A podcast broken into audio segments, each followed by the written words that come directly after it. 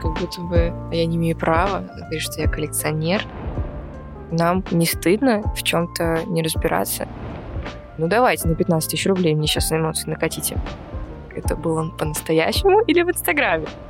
Я получаю удовольствие процентов 10, наверное, из 100 того, что я смотрю. Ты пришел в ПМС, ты такой, я ничего не хочу здесь смотреть. Кроме как у меня, эта картина ни у кого не вызывает таких эмоций. Я без этого не могу жить, например, больше.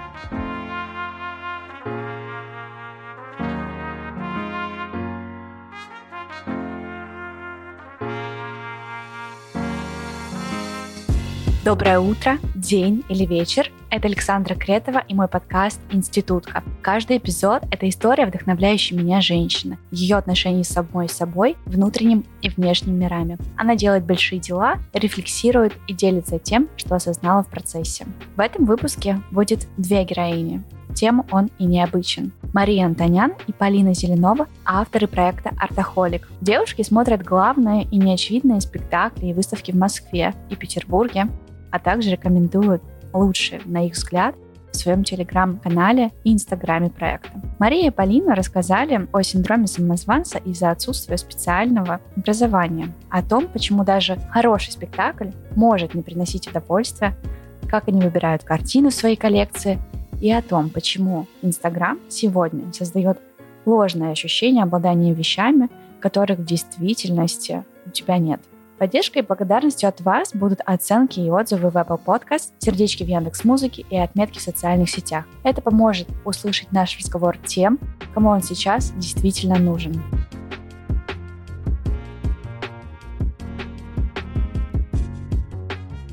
Привет, Полина и Маша. Привет. Привет. Саша. Спасибо, что пригласила нас. Да, спасибо вам, что вы приехали. Расскажите, что такое артоголик или как правильно произносить? Артохолик. Артохолик. И почему такое название? Просто слово классное, и оно полностью отражает то, что мы делаем. Мы сумасшедшие, влюбленные в искусство люди. В первую очередь, это платформа, как СМИ, у нас есть телеграм-канал. Я все еще считаю, что телеграм-канал — это основная наша деятельность, да. потому что она началась, ну, началась деятельность телеграм-канала, потом появился Инстаграм, потом уже через два года появились мероприятия какие-то там, объединяющие нас там и наших подписчиков. Поэтому прежде всего, конечно, это платформа о, о культуре, об искусстве, о том, что вообще происходит. Ну, в первую очередь, конечно, в Москве. Мы стараемся и там и Питер, и другие какие-то города, и там сейчас из-за границы что-то там вещать. Но это такой, да, журнал ежедневный о том, если ты хочешь знать, что у тебя происходит в городе, куда пойти, что посмотреть, то надо подписаться. Совет. Я бы не сказала, что это журнал, скорее такой, ну как, ну да, телеграм-канал. Но все тут еще строится на нашем каком-то мнении личном. Все-таки мы ну, выбираем. Да, конечно. Тут есть наша субъективная оценка, то есть мы выбираем что-то классное, интересное, что вот нам нравится, куда бы мы хотели пойти, и мы это советуем. То есть мы не пишем там про все подряд, про все события. И тут как бы если у тебя с нами совпадает вкус, если ты там один раз, может быть, сходил по нашей рекомендации, тебе понравилось, то, скорее всего, ты как бы уже будешь читать, доверять нам, там, покупать у нас театральную афишу и что-то такое. Ну да, в первую очередь, конечно, телеграм-канал, а потом уже появились, как Полина сказала, через два года появились мероприятия, музейные дни, театральные вечера, прогулки, какие-то лекции мы пытались сделать. Сейчас вот кинопоказы у нас есть. И, но это все такое больше вот как бы формирование комьюнити какого-то, чтобы люди знакомились. Ну и в целом классно время проводили, потому что нам там нравится же ходить в театр, и мы хотим с кем-то обсудить. Вот мы ходим в небольшой компании с людьми, обсуждаем, что-то рассказываем. Мы с Полиной даже читаем лекцию. Взяли на себя такую ответственность. И что еще у нас есть? А, ну у нас есть консьерж-сервис. Это такая услуга, когда мы помогаем составить какой-то досуг культурный в Москве и в Петербурге. Делаем то, что хотелось бы делать. То есть вот хотелось, например, смотреть э, хорошее старое кино и его обсуждать. Смотреть дома я не могу хорошее старое кино, я смотрю сериалы глупые русские, которые я очень люблю. И вот мы подумали, что классно будет смотреть с другими людьми, и как, бы, как, как будто бы как будто бы это часть твоей работы, туда прийти, но одновременно кайфануть. Поэтому все, что мы делаем, оно от того, что мы бы хотели сами делать. Просто история тоже была смешная с этим именем, когда мы сидели просто где-то, и нам тут пришла... А, ну мы, естественно, как бы, что следует сказать, когда мы это слово придумали, и мы проверяли, и мы вбивали, и ничего не было. То есть ну, да. ни в Инстаграме, ни в Телеграме, ни в одной сети вообще Нет, был какой-то магазин в Индии, который не функционирует уже, типа, на тот момент не функционировал уже там с какое-то энное количество лет, и как бы, ну, мы реально проверили, что никого такого больше нет. И тут нам приходит сообщение в Инстаграме, что вот такие сики плохие, там, ну, реально очень грубо к нам обратились, а на тему того, что мы украли чужое имя, какой-то платформы, которая продает уличное искусство. И которая тоже не функционирует уже лет да, пять, наверное. у которой там последняя публикация была типа пять лет назад. Но у них чуть другое имя, я не хочу просто их называть, да. и вообще, наверное, это не самая лучшая история. Но она вас заставила... Нет, а у нас уже было. Мы просто написали, что как бы у нас вот все зарегистрировано, если у вас тоже, давайте как бы обсудим это. Там. Ну, по факту, если у вас есть какие-то претензии, претензии все равно закон на нашей стороне. Мы это да. сделали, вы этого пять лет назад не делали. И они если вы сделали, грубо... мы бы не смогли, наверное, зарегистрировать. Они, короче, как-то съязвили в итоге в конце, ну и отстали от нас, потому что им, в общем, нечего уже было предъявить. Поэтому, да, это, наверное, история единственная как э, подтверждение того, что если вы что-то делаете, и вы чувствуете, что у вас какое-то классное название, там, которое, даже если оно не классное, а просто вам кажется, что вам может что-то навредить, потом это украсть там, или сделать сайт, и не знаю, что-то еще, очень классно все зарегистрировать. Ну да, или если вы в целом хотите развивать дальше, как бы, и планируете что-то больше делать, лучше, да, там логотипы, названия, наверное, все это регистрировать.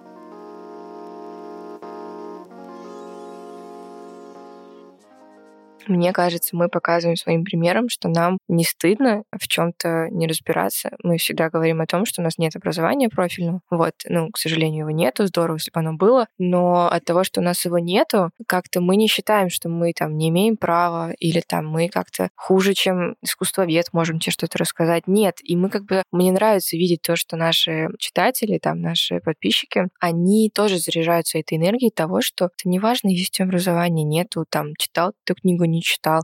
Ничего страшного прочитаешь, но то, что ты находишь в себе силы об этом поговорить, то, что ты не стесняешься, там, не скрываешь своего какого-то истинного желания, то, что ты можешь ошибиться, то, что ты можешь там что-то сказать не так или перепутать имя, фамилию автора, какая разница? Если у тебя есть вот это вот внутреннее какое-то желание быть поделиться, мне кажется, в этом проблема, в том, что наше поколение, оно как-то стесняется, как будто бы говорить о том, что ему нравится, потому что ему кажется, что оно, а вот этот вот синдром самозванца, того, что, блин, тут я не разбираюсь, это я не знаю, я лучше промолчу. Нет, не надо молчать, лучше ты скажешь там или узнаешь, или... Ну, то есть я вот, мне кажется, мы как-то про вот это, про то, что своим примером именно вот в нашей сфере, мне кажется, до нас практически все, кто занимались похожими проектами, были именно вот с профилем каким-то там искусствоведы, театроведы. И они были как будто бы очень далекие от своей аудитории очень и даже говорили да, на языке, да. который не всем просто понятен и близок. И поэтому, мне кажется, еще и складывается ощущение, что там мир искусства, и тем более там современного, что он очень закрытый, что очень тяжело там внутри попасть, познакомиться с художниками, вообще понять, как это устроено. Современный что... театр тоже сложно. Конечно, что, что это вообще Система. для, не знаю, либо слишком умных, либо тех, у кого условно на это есть деньги, чтобы диплом. показывать, что они умные. И диплом.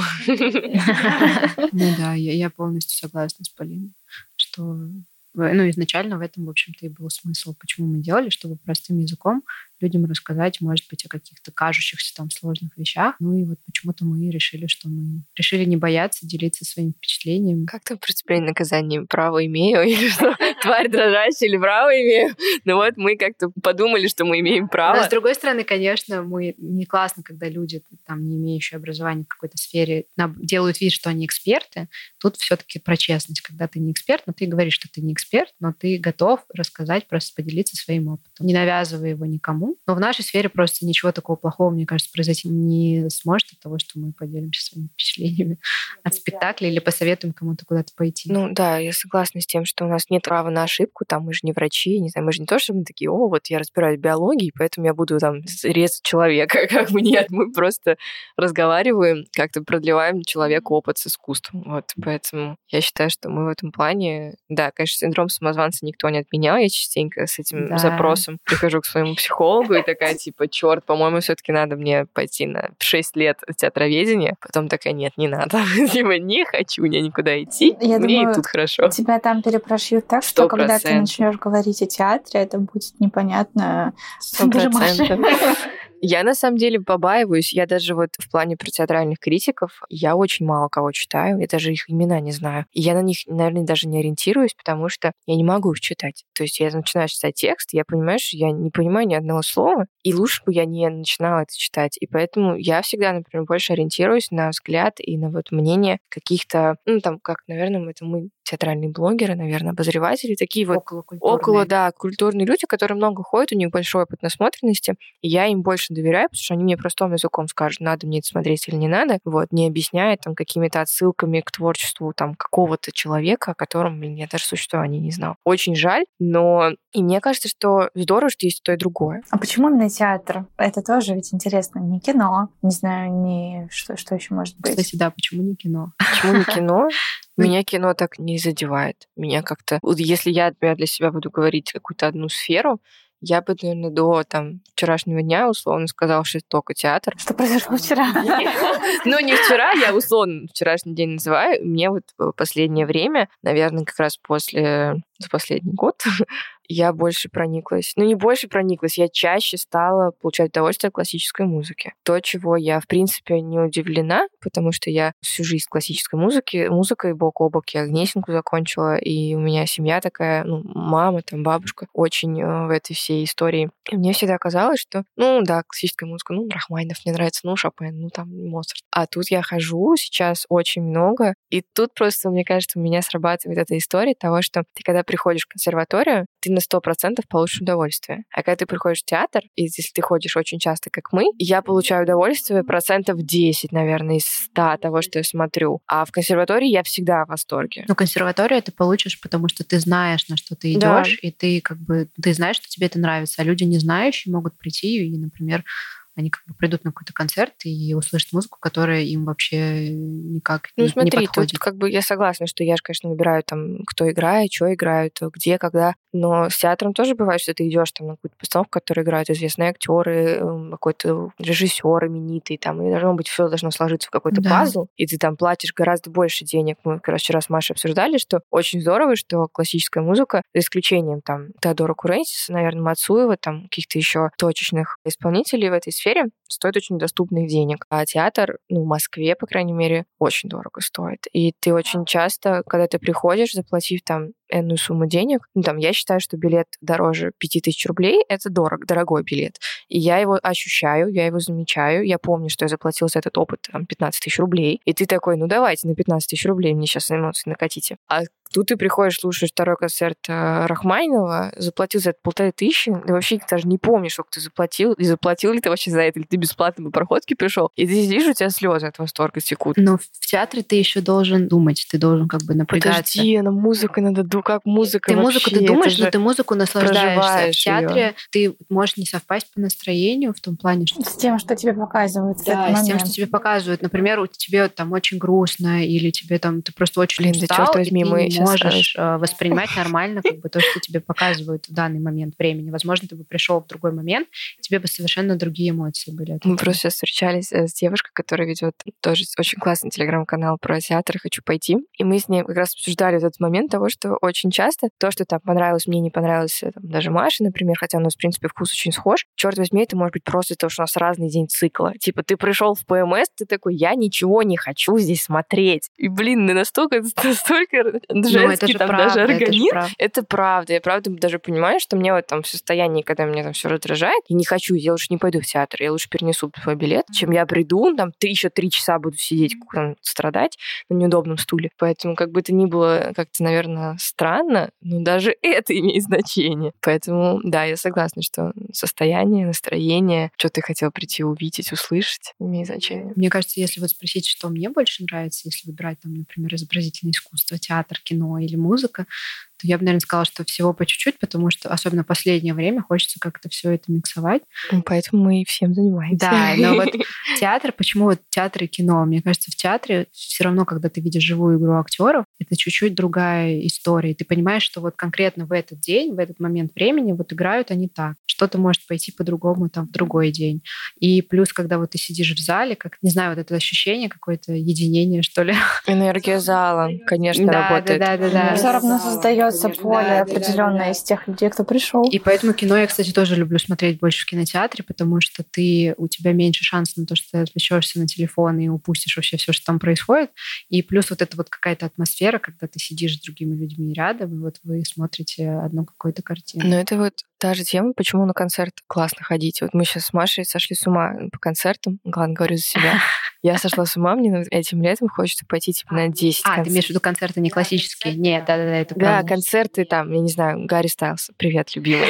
Надеюсь, ты нас слушаешь. Единственный исполнитель, куда мы не купили билеты. Да, мы купили какие-то уже немыслимое количество там на Coldplay, на Уикенды, на, на золото, на, на Тима Белорусских. Уже просто какой-то абсурд в голове. И я понимаю, что мне хочется на концерт по той причине, что там такие же, как и я, там, не знаю, 10 тысяч, 15, 30, 100. И в театре ты приходишь, ты понимаешь, что вот этим вечером сегодня я и еще там эти 500 человек выбрали вот так провести этот день. И поэтому мы должны, как бы мы должны все постараться, мы должны там выключить свои телефоны, мы должны там чуть-чуть как-то быть э, аккуратнее, там, не знаю, друг другу. И мы с артистами, мы создаем эту систему вот этого театрального опыта вместе. И поэтому он такой. Вот с картиной вот. нет такого. Ты можешь на картину один смотреть, или сто человек будет да, смотреть на Мона Лизу.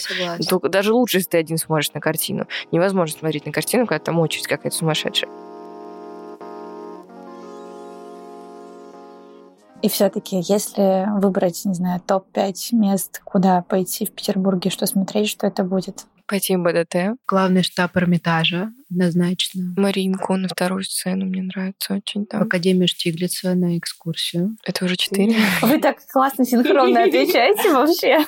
И куда-нибудь поесть надо будет зайти еще в одно место. В сад, на веранду. В сад, на веранду, если летом, да. Или в Дуа, до гастробар. Где мы не были пару лет, но все еще советую его. Мы не были пару лет, да, но раньше мы очень любили. Мы раньше в каждую поездку, мне кажется, ходили. Я думаю, что можно тут любые проекты дуа порекомендовать, все классные. Да. Но этот наш любимый. Да, это наш любимый. Наверное, такой список. Спасибо. Прям каждому месту ставлю плюсик. Главный штаб обожаю и хожу туда, мне кажется, даже несколько раз в год. И когда ты живешь в Петербурге, ты понимаешь, что тебе не нужен никакой Париж. Mm-hmm. Иди в главный штаб, наслаждайся той красотой, которая там есть. Причем все равно довольно много и часто выставки меняются, mm-hmm. что-то уезжает, что-то возвращается, какие-то вещи достают из архивов. И я была в прошлую пятницу, я проходила и прям четко помнила, что на одном месте была картина с васильками голубые. В этот раз я ее не нашла. Там повесили голую женщину, не менее прекрасную, но я такая, где мои васильки? Я, кстати, помню работу с васильками, я даже ее фотографировала, она у меня где-то есть фотопленки. А еще я очень удивилась, что там висит Роквелл Кент, американский художник, и просто это была забавная история. Мы делали какой-то розыгрыш в Инстаграме, и там было условие написать любимую работу, и девушка написала работу сток, по-моему, она называется сток сена, что-то такое. И я посмотрела, и я просто как-то тоже влюбилась в этого художника. Потом мы пришли в главный штаб Эрмитажа, просто гуляли по залам, и тут мы заходим, и я вижу там несколько его работ висит. Я думаю, ничего себе. Да, я тоже это помню. Кстати, у меня даже до сих пор в Инстаграме висит эта фотография. тоже очень приятно. Из таких воспоминаний мне очень нравится одна художница, имя которой я не могу никогда запомнить, произнести. Флорин Штеттенхаймер, по-моему. Я как наткнулась на ее работы. Была в Америке. Я, правда, знала, что она висит Метрополитене. Я пришла в Метрополитен целенаправленно увидеть ее работы. А они просто потрясающие. Они огромные, они такие все розовые. Прям как вот я вижу себя, вот, вот эта работа — это я.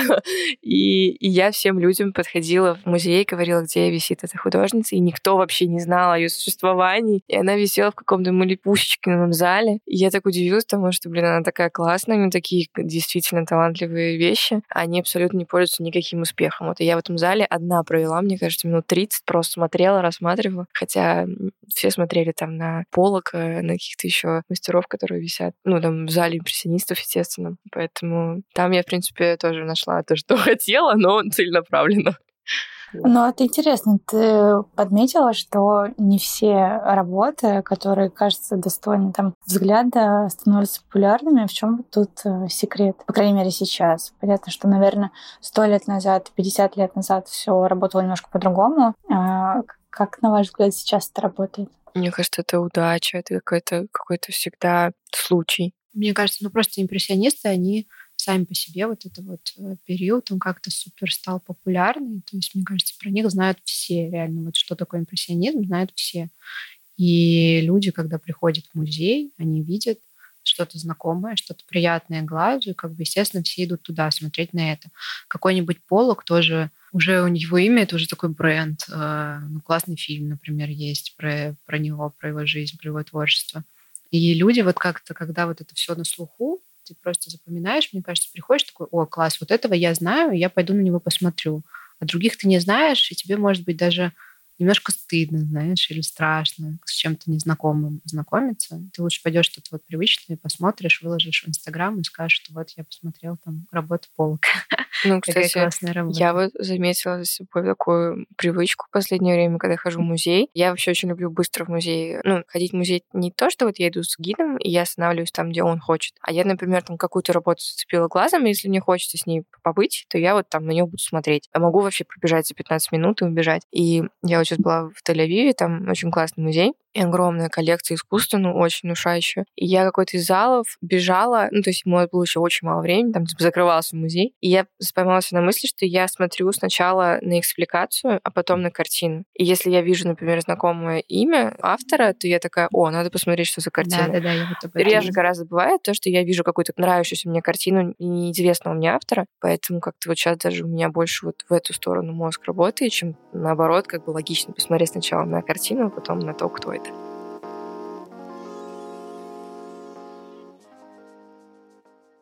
Плюс не все, кстати, художники, мне кажется, могут нормально коммуницировать в том плане, что многие же довольно закрытые люди. Творческие люди вообще совершенно все разные бывают. Есть те, кто любит рассказывать про свое искусство и умеет это делать классно, красиво, заинтересовать человека, а есть те, кто кому сложно формулировать мысли и доносить как-то вот словесно смысл или то, чем они занимаются вообще. Ну, я реально несколько раз общалась с разными представителями арт-мира, э, ну, в плане художниками, с разными, те, кто вот как раз были такие классные, открытые, способные донести мысли свои, и те, кто, наоборот, не смог. Хотя ты смотришь на их работы, и у них совершенно... Вот у них безумно интересные работы, а вот как только они начинают рассказывать, ты понимаешь, что, наверное, ты лучше сам просто посмотришь и, придумаешь сам, а, что там вложено в эти работы. Или это сделает талантливый красноречивый куратор. Вот тут, наверное, и поднимается вопрос, для чего нужны кураторы. Ну вот как раз, да, для того, чтобы... Подсветить какие-то важные моменты, аспекты, чтобы человек обратил на это внимание. Очень часто, когда какая-то качественная работа с экспликацией, она может даже больше внимания на себя брать, чем работа. Какие-то там именно цитаты или какие-то фразы, ты читаешь, такой, блин, меня вот эта вот фраза сейчас ранила, или там она мне вот сейчас отозвалась, потом смотришь на работу и такой, вот я нашел это слово в этой работе, поэтому она мне нравится. Поэтому как-то сейчас в целом такое искусство, ну вот именно изобразительное, что не всегда ты без описания, там, без названия вообще поймешь, что это такое. И только вот если ты прочитаешь, о чем это, или тебе это расскажут, там, или как-то объяснят, тогда тебе становится работа понятной, и тогда начинает тебе нравиться. Как бы в мне кажется, такой отличительный какой-то ну, момент современного искусства от э, более такого классического, к которому мы привыкли. А зачем вот столько слоев? Как бы создать произведение, которое потом нужно объяснить, чтобы тебя другие люди поняли? Не, мне кажется, ну как бы в целом его не нужно объяснять. Мне кажется, что искусство, оно тебя либо цепляет, либо нет, вот когда ты на него смотришь непосредственно.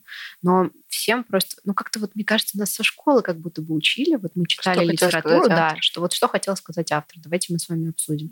А по факту, наверное, это не важно, важнее то, какие чувства у тебя вызывает и мысли, произведения, которые ты почитал, там посмотрел, не знаю, спектакль, картина, книга. Но все равно хочется как-то быть ближе, наверное, к художнику, чуть-чуть вот, может быть, погрузиться в его мир, что-то про него узнать.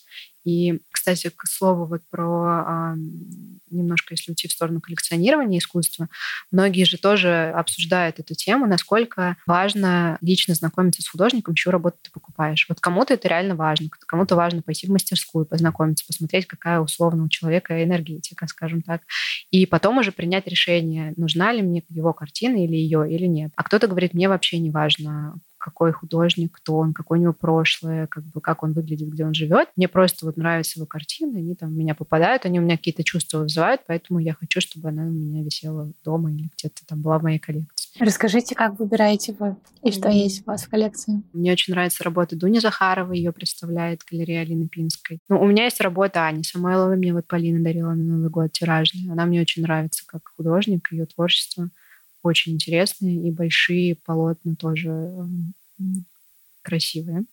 И она исследует как бы такую русскую культуру. По крайней мере, когда я познакомилась с ее творчеством, это была выставка, где как раз вот были представлены такие женщины, значит, в русских национальных костюмах, и там было очень много каких-то книг лежащих, где она писала, делала свои заметки. Вот, это все мне показалось очень интересным. У меня тоже маленькая коллекция, мне тоже как-то немножко неудобно про это рассказывать, как будто бы я не имею права говорить, что я коллекционер, я только учусь, как говорится. У меня есть работа Леры Поповой, вот, которая в Петербурге как раз у нее мастерская, ее представляет а Art Нет, я покупала на Art Я покупала ее, когда я была в Питере, на Art просто на сайте. У меня есть три работы. Надя Лихогруд, вот э, две тиражные новогодние и такие зайчики. И вот сейчас еще одну я купила с э, девочку с лавандой. Ой, с лавандой, с э, сиренью, извиняюсь.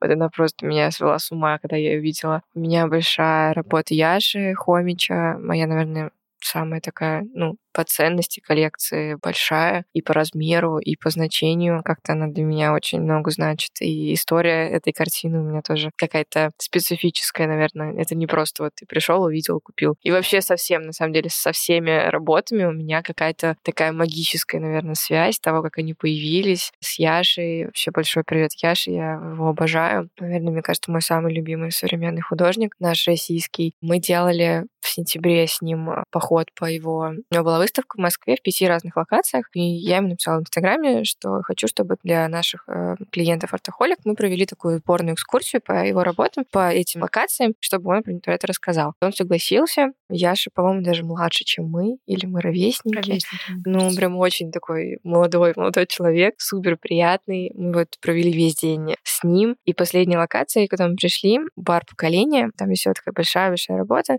она заключающая финальной этой всей выставки, как бы суть его работы, что там изображены такие лица размытые, и потом как таким тегом какой-то текст. Вот на этой работе изображено семейный портрет, там семья, и разные слова внизу написаны по типу там come home, welcome, miss you, типа don't be sad, я не знаю, не сдавайся, что-то еще. Вот. И он объяснял, что ты смотришь на эту работу, если ты издалека на нее смотришь, ощущение, что если ты ближе подойдешь, то эти лица людей на картине, они станут тебе более четче видны, и как будто бы как бы ты приближаешься вот к семье. Но тут такая история сепарации, что чем ближе ты смотришь, наоборот, тем дальше от тебя твоя семья и эти люди на этой картине, но они всегда тебе рады, и они всегда тебя поддерживают, и как бы смотря на нее, ты хоть и не можешь быть частью там, этой работы, этой картины, этой семьи, но ты как раз-таки вот выцепляешь эти слова. Она у меня спустя почти год оказалась дома, я себе ее подарила на день рождения. Вообще удивительным образом, что она меня дождалась, потому что вот с сентября по март прошло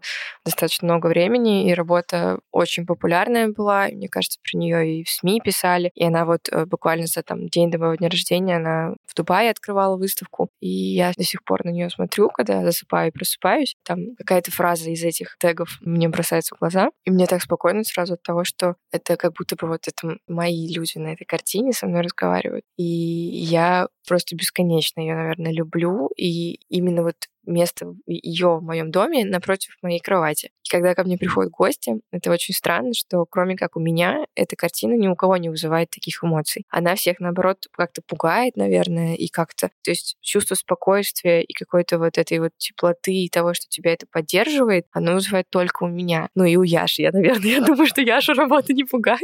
и людей, извиняюсь, которые хотели тоже ее приобрести. И поэтому как-то, когда вот я в очередной раз слышу, что кому-то эта работа вызывает вызывает какие-то двоякие ощущения, я так и думаю, блин, значит, она моя, потому что у меня она вызывает вот только ощущение того, что вот это мой мир такой, на который я смотрю, и мне хорошо. И вот я вот по этому принципу, наверное, выбираю то, что мне хочется иметь. Я на это смотрю, э, там, изучаю, хожу, как-то вникаю, а потом понимаю, что я без этого не могу жить, например, больше. Я вот реально без этой работы, мне кажется, не могу жить. Сейчас даже расплачусь, как трогательно. Вот такая история. Твоя заметочка. Да, теперь. моя заметочка я нашла. Но я записываю в основном себе русских художников, российских, ну, потому что как-то на зарубежные пока еще. Ну, не знаю, в общем, я, видимо, из-за того, что кручусь постоянно вот в нашем арт-мире, как-то для себя подмечаю. Но я там, естественно, зарубежных тоже где-то сохраняю в Инстаграме. Но я бы вот, как я уже сказала, Дуня Захарова мне нравится. Мне нравится, мы уже чуть-чуть обсудили, это Саша Пастернак. Я бы хотела ее какую-нибудь работу. По-прежнему хочется купить работу Алены Раковой, но уже не уверена, насколько сильно, потому что ее работа мне... Ну, мне ее работа понравилась очень давно, когда вот как-то мы ее только-только нашли, и она еще вообще не была такой популярной, как она популярна сейчас. Ее еще тогда она не присоединилась к сэмплу. В общем, не было такого ажиотажа, наверное, на ее работе, но что-то в тот момент почему-то, я не знаю, я не купила а потом как-то так... Мне кажется, это было на Cosmoscow, вы эту работу купили в первую же, или даже до Нет, этого? Нет, Cosmoscow это уже когда она присоединилась к Sample 'у, и когда уже был спрос на ее работы такой, что там в первый день раскупили все как бы работы, которые висели, там осталась только графика. Всю живопись забрали там в первый день. Не знаю, почему-то вот сейчас, как бы, когда такой уже ажиотаж, я не, не уверена, насколько мне хочется иметь ее работу в дальнейшем в своей коллекции. Но они, безусловно, бесспорно, они как бы очень красивые, визуально супер приятные, наверное, украсят, мне кажется, любой дом. Мне очень нравится Юля Йосельзен. Честно говоря, не знаю, как правильно произносится ее фамилия. Она, правда, не в России работает, она, мне кажется, в Лондоне живет и там же работает. Но у нее очень классные такие прям немножко загадочные мистические работы с какими-то такими персонажами, которые такие... Все очень плавное у нее и тоже довольно яркие цвета. Ее работа работу мы видели с тобой, Полин, в бетоне на да, выставке, я, я помнишь, да? Угу. Джоли Альен, мне нравятся тоже ее работы. Они тоже такие довольно яркие, мистические. Хотя мне понравился диптих, который висел как-то тоже, по-моему, на Космоску. Ее представляла галерея Астра. И он был, наоборот, такой в серо-белых тонах. Э, это, наверное, те из последних, кого я записывала. Надя Лихогрут у меня в списке, но она у меня уже есть благодаря Полине. Полина мне подарила на день рождения ее скульптуру. Все искусство я дарю, похоже. Приятно. А, Женя, Женя Дудникова мне еще очень нравится. Я сейчас приятно удивлена, потому что большинство имен, что вы перечисляли, это женские имена. Я не уверена, что сто лет назад была бы такая же история. Кстати, да. Угу. Только Яша. Да, только Яша мужчина. Ну да, это правда, кстати, это интересное замечание. Я как-то даже не обращала внимания на то, что на самом деле почти все работы, которые мне когда-либо нравились сильно, они в основном Мне, кстати, нет. художниц женщин. Ну вот современные. Мне нравится очень Миша Никатин. И вот как раз Антон Тостебадзе мы говорили, у меня нет такого, что... Вот у тебя, правда, из списка как будто бы женщин больше, а у меня ну, ну абсолютно. Ну, мне Миша мне тоже нравится, но я тоже вот уже как бы сомневаюсь, что насколько мне хочется. А почему тебе тебе не хочется да. работу того художника, о котором все говорят? Ну, не то чтобы о котором все говорят, а просто как-то, видимо, много стало его в информационном поле моем, и как-то сохраненные какие-то картинки в телефоне, и там тиражные постеры у нас есть, ну, вот тиражные да, работы. Как-то, не знаю, как-то вот много-много-много этого, когда ты у каждого человека, условно, вот выставка его открылась, ты там почти у всех увидел фотографию с этой выставки, фотографию работ. Это очень здорово для него, безусловно, и как бы повышается узнаваемость. И он реально классный художник, и у него очень классные работы. Но мне кажется, что вот когда так много в информационном поле, еще сидеть дома, смотреть на эту работу, возможно, ты просто быстро, ну я, мне кажется, я просто быстро устану. Для тебя теряется ценность из-за того, что так много шума в информационном поле? Вот тут тоже, мне кажется, важна грань. Вроде бы, с одной стороны, если про тебя говорят, высока вероятность, что ты будешь и дороже стоить, но с другой стороны... Не то чтобы ценность, если вот мы говорим про материальную, для меня скорее это все-таки искусство это что-то более... Вот то, что ты для себя покупаешь, если мы не говорим о том, что я там хочу стать каким-то коллекционером, который в дальнейшем планирует музею подарить свою коллекцию, я собираю ее, потому что вот я там только определенный период, например, и я вот знаю ценность этой коллекции, потому что там спустя года она как бы будет реально очень иметь большое значение для культуры вообще мировой. А если мы говорим просто про коллекцию личную, которая вот будет дома висеть, все-таки хочется покупать искусство, которое будет для тебя что-то значить. Вот какое-то более личное, наверное. А когда вот это у всех... Я поняла, с той историей, как у Полины, примерно. Да, оно не становится каким-то Мне таким кажется, личным. здесь и... еще... Я понимаю, о чем говорит Маша, и это как будто бы, наверное, люди на два типа здесь поделятся. Те, кто, наоборот, хотят то, что у всех есть, и те, кто хотят того, чего ни у кого нету, и сделать так, чтобы потом после тебя, там, например, это захотелось. Но у меня есть такая вот эта как раз история с тем, что чего-то очень много в информационном поле, и у меня полностью ощущение того, что у меня это есть. То есть как будто бы да, я да, это да, везде кстати, вижу, вот и я такая, да. так это же у меня есть. Там, например,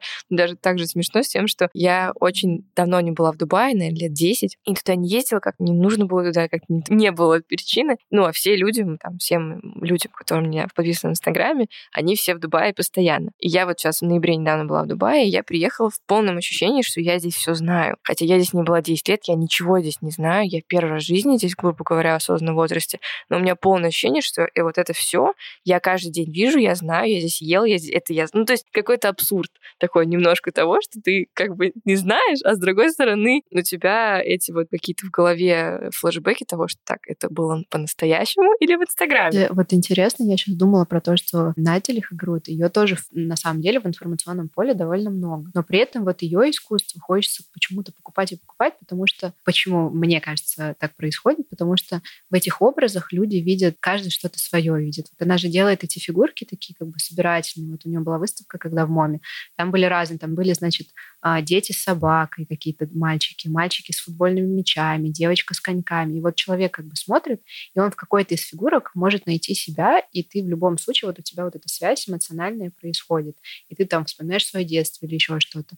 И вот это вот, мне кажется... Даже, например, не себя, а вот помнишь, была работа как раз про да. футбол, и ты говоришь, это вот Вова с друзьями. Да, да я, для, у меня сразу для картинка меня моего, что моего тоже брата, брат да, с друзьями. Ну, с его друзьями. Надя точно не рисовала, не, не лепила Машиного брата, ну но ну, да. ощущение реально такое. Или там вот дети такие с паровозиком друг за другом в карнавальных костюмах, у меня сразу какой-то флешбэк, значит, из первого класса, школы, как мы там на каком-то, значит, утреннике тоже бегаем.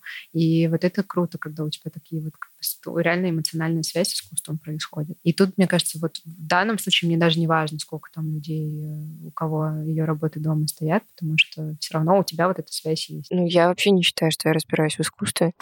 Я разбираюсь в театре. Ну, я считаю, что даже, наверное, в театре я не разбираюсь. Ну, я, театр тоже искусство? Я, да, просто я первый раз в жизни так долго разговариваю о том, о чем я всегда стесняюсь разговаривать, потому что мне кажется, что, ну, я сейчас что-нибудь не то ляпну. Мы дилетанты. Да, что сейчас потом послушают какие-нибудь э, умные люди, э, не дай бог.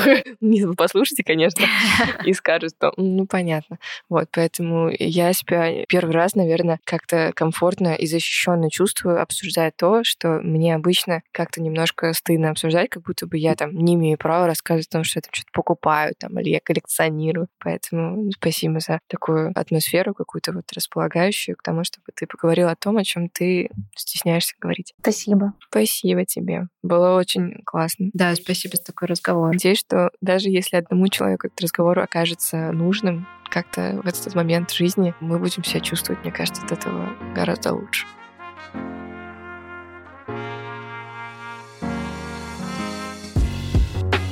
Спасибо, что были этот час с нами, с Полиной и Машей. Благодарю за отзывы и оценки в Apple Podcast и сердечки в Яндекс Музыке.